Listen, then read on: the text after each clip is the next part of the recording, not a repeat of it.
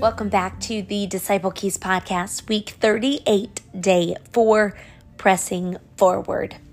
Brothers and sisters, I do not consider myself yet to have taken hold of it, but one thing I do, forgetting what is behind and straining toward what is ahead, I press on toward the goal to win the prize for which God has called me heavenward in Christ Jesus. Philippians three, thirteen, fourteen.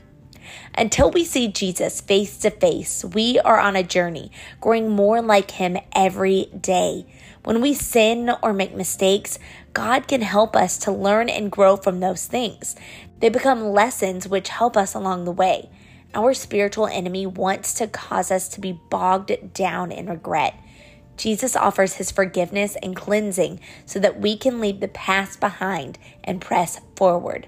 Learn from your sin and mistakes by the Holy Spirit, then press forward into the goal to which God has called you. Today's disciples' prayer is, Father, I have such a great need for you today. Lord, not yesterday or tomorrow, but today, in this very moment, I need you to fill me with your love and life and peace. Empower me to learn when I stumble, to receive your cleansing, and to press forward to the goal you have set for me by your Spirit.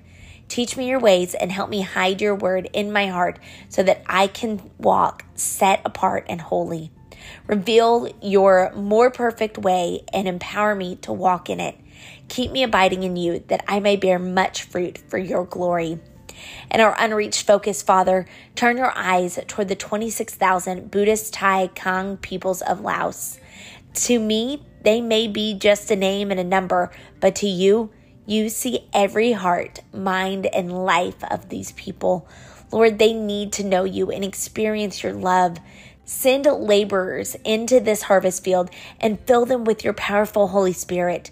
Show them the way to share Jesus in ways that can be clearly understood. Ignite multiplying movements among them today. Help laborers especially be learning from their mistakes and pressing forward to the goal of your kingdom coming and your will being done among these people more and more. In Jesus' name I pray. Amen.